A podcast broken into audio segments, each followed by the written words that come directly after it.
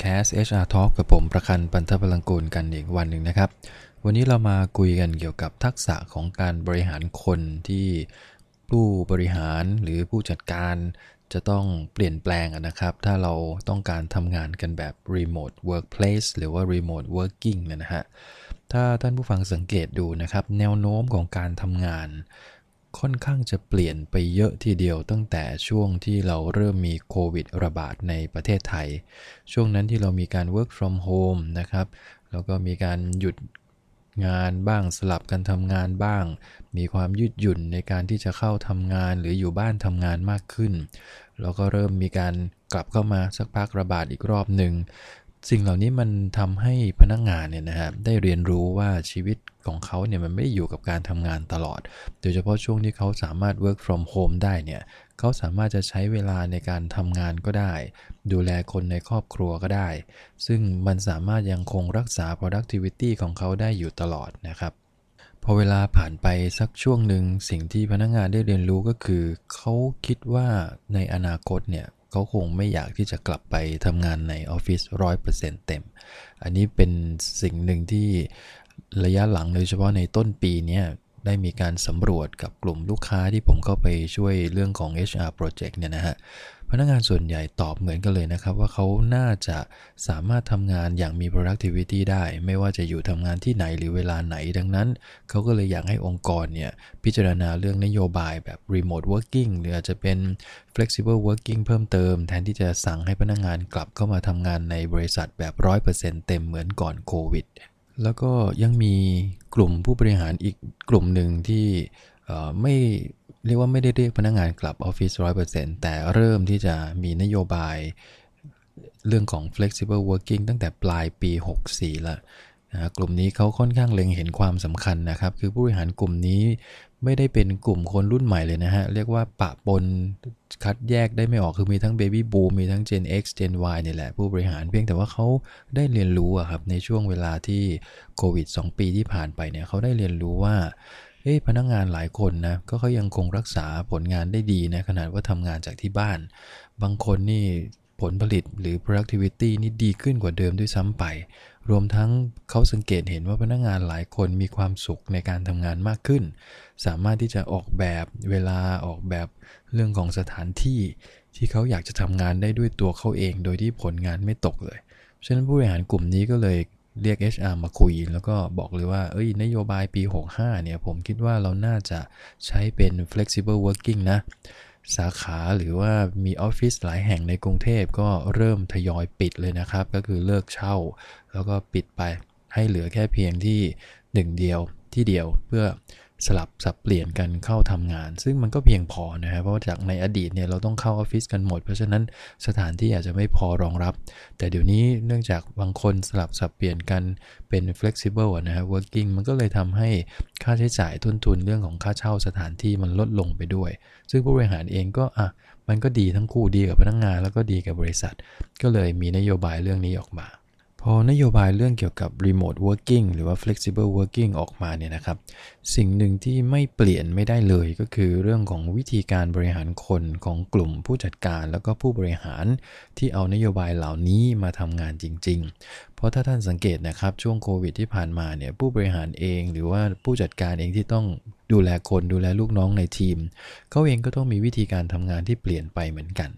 แต่เขาคิดว่าอาจจะเป็นช่วงชั่วคราวเพราะฉะนั้นก็คงไม่มีอะไรแต่ตอนนี้มันจะเริ่มเป็นลักษณะการเปลี่ยนแปลงแบบถาวรมากขึ้นดังนั้นทักษะในการบริหารของกลุ่มผู้จัดการที่ต้องดูแลพนักงานแบบ remote working เนี่ยก็เลยจำเป็นที่จะต้องเปลี่ยนแปลงหรือว่ามีการพัฒนาเพิ่มเติมต่อยอดกันออกไปทักษะเหล่านี้มีอะไรบ้างตัวแรกเลยก็คือเรื่องของการสื่อสารการทำงานแบบไม่เห็นหน้ากันเลยเนี่ยนะฮะหรือว่าไม่ได้เจอตัวกันเลยเนี่ยแต่งานยังคงต้องเดินต่อไปนั่นแสดงว่าเราต้องอาศัยการสื่อสารกันมากขึ้น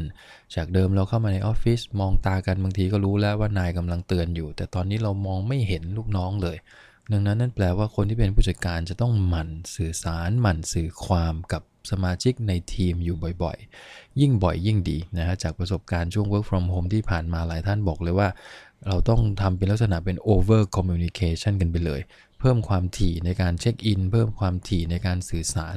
แต่ลักษณะของการสื่อสารต้องมีศิลปะมากขึ้นไม่ใช่การสื่อสารเพื่อจิกงานเพื่อตามงานหรือเพื่อไปกดดันพนักงานแต่เป็นการสื่อสารเพื่อให้เขาเห็นว่าเรากำลังดูแลคุณอยู่นะเรากำลังเห็นความสำคัญของคุณนะกรณีถ้าเขามีคำถามมีข้อสงสัยเขาสามารถติดต่อได้ตลอดเวลานะอย่าไปเครียดอย่าไปมัวแต่หาคำตอบด้วยตัวเองจนกระทั่งทำให้ตัวเองผลงานแย่ลงคุยกันได้เสมอเราต้องส่งสัญญาณให้กับพนักงานรับทราบนะครับว่าแม้ว่าเราจะไม่เจอกันแม้ว่าเราจะทำงานกันคนละที่คนละเวลาแต่ทุกเวลาเราสามารถสื่อสารกันได้ซึ่งอันนี้มันเป็นทักษะอันหนึ่งที่ผู้จัดการจำเป็นอย่างยิ่งที่จะต้องสร้างขึ้นมาให้ได้คนที่เงียบๆไม่ค่อยคุยกับใคร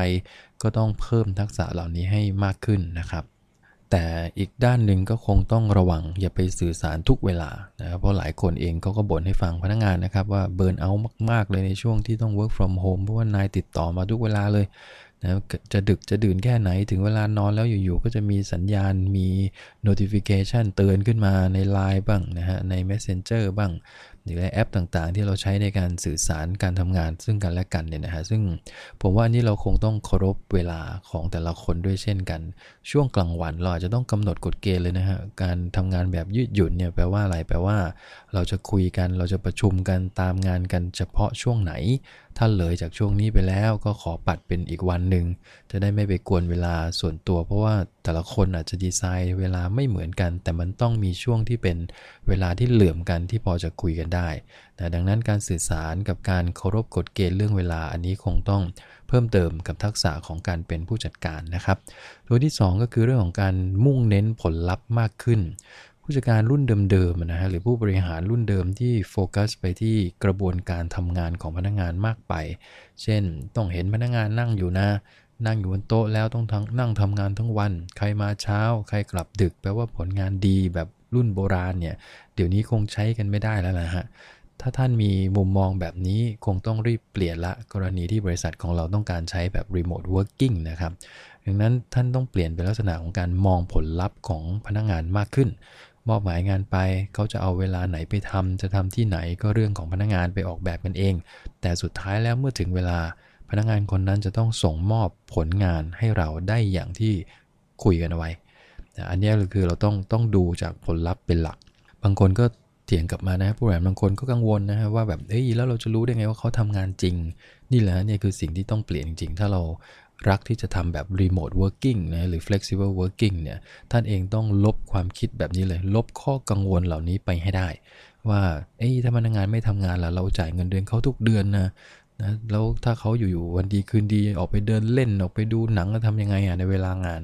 ถ้าเราจะ remote working ท่านต้องลบเลยครับบอกไปเลยว่าให้เขาดีไซน์ของเขาเองแต่ผลลัพธ์ที่ต้องได้แบบนี้นะต้องเป๊ะเป๊ะนะถ้าดีกว่านี้ยิ่งดีแต่ห้ามแย่กว่านี้เราก็จะโฟกัสไปที่ผลลัพธ์ที่พนักงานทำออกมาเป็นหลักแม้ว่าพนักงานบางคนจะตื่นสายหน่อยตื่นเช้าหน่อยสไตล์การใช้ชีวิตไม่เหมือนกันแต่ทุกคนจะต้องมีเหมือนกันคือวินัยในตัวเองดังนั้นถ้าเมื่อไหร่เราเน้นผลลัพธ์มากขึ้นนั่นแปลว่าการหาคนคุณสมบัติของพนักงานของเราคงต้องมีการเปลี่ยนแปลงด้วยเหมือนกันจากเดิมเราอาจจะไม่สนใจในเรื่องของ self discipline หรือ commitment นะครับมากนักแต่ในการทำงานแบบ remote working เนี่ยเราจำเป็นอย่างยิ่งที่ต้องได้พนักงานที่มี self discipline ที่สูงมากมีความรับผิดชอบมี commitment ที่สูงดังนั้นสิ่งเหล่านี้ก็คงต้องมาปรับเปลี่ยนตัว core competency ขององค์กรเราให้มันสอดคล้องกับวิธีการทำงานของเราด้วยเช่นกันนะครับเพื่อให้พนักงานเน้นผลลัพธ์ได้ดีขึ้นและผู้บริหารเองก็ไม่ต้องไปนั่งกังวลกับวิธีการทำงานของพนักงานให้มากจนเกินไปนี่คือตัวที่2ตัวที่3ที่ผู้บริหารจำเป็นต้องเปลี่ยนก็คือการเรียนรู้เทคโนโลยีใหม่ๆมากขึ้นเพราะว่าการทำงานแบบ remote working เนี่ยนะครับที่เราสามารถทำได้ก็เนื่องจากความก้าวหน้าทางเทคโนโลยีแอปพลิเคชันต่างๆที่ได้รับการพัฒนาอย่างก้าวกระโดด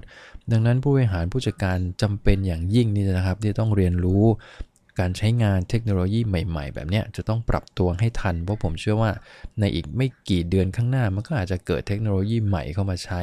อาจจะมีเรื่องของ Metaverse มีอะไรที่มันปรับให้มันมีความเป็นจริงเป็นจังและสามารถใช้ในการทำงานได้มากขึ้นดังนั้นการใช้งานในรูปแบบเดิมที่เราเคยใช้เมื่อสักปีที่แล้วเนี่ยเปลี่ยนไป1ปีมันอาจจะต้องเปลี่ยนโดยสิ้นเชิงนั้นผู้บริหารสำคัญนะครับนอกจากการสื่อสารการมุ่งเน้นผลลัพธ์ของพนักงานเราเองจำเป็นอย่างยิ่งที่ต้องเรียนรู้เทคโนโลยีใหม่ๆต้องตามให้ทันเราจะมาอ้างว่าโอ๊ยผมแก่แล้วอายุเยอะไม่ใช่ละเพราะว่าไม่ว่าจะวัยไหนก็สามารถจะเรียนรู้ได้ดังนั้นถ้าเราอยากจะตามให้ทันดูแลพนักงานให้ดีบริหารผลงานออกมาให้ได้ผลเนี่ยท่านต้องเรียนรู้เทคโนโลยีใหม่ๆเพิ่มมากขึ้นนะครับตัวสุดท้ายก็คือเราคุยกันไปแล้ว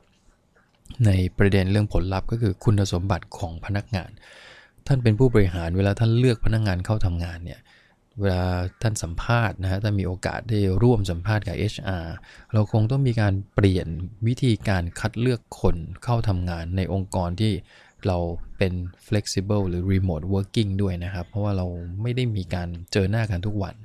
ดังนั้นเราต้องมั่นใจว่าคนที่เราเลือกมาเนี่ยเขาทำงานแบบเอกเทศได้โดยที่ไม่ต้องควบคุมใกล้ชิดเขามีความรับผิดชอบในตัวเองที่สูงพอที่จะมาสร้างผลลัพธ์ให้เรา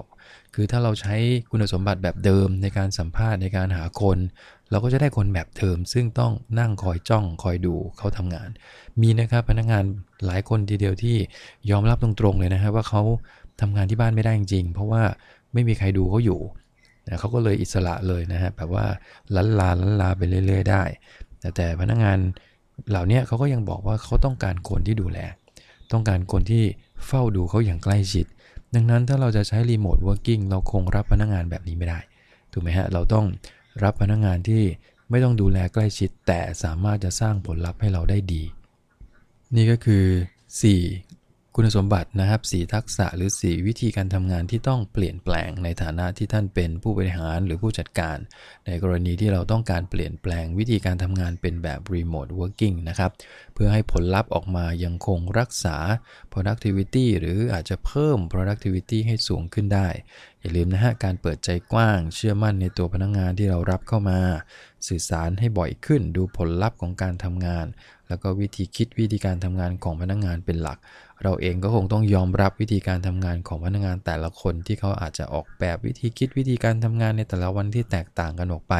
เพราะว่าเราต้องจะมาบังคับให้ทุกคนเหมือนกันคงไม่ได้แล้วในยุคนี้นะครับนี่ก็คือพื้นฐานสำคัญนะฮะของคนที่จะเป็นผู้จัดการแล้วก็บริหารที่ดีสำหรับการทำงานแบบ remote working นั่นเองก็ฝากประเด็นวันนี้ไว้ประมาณนี้นะครับพบกันใหม่ในครั้งหน้าขอบคุณครับสวัสดีครับ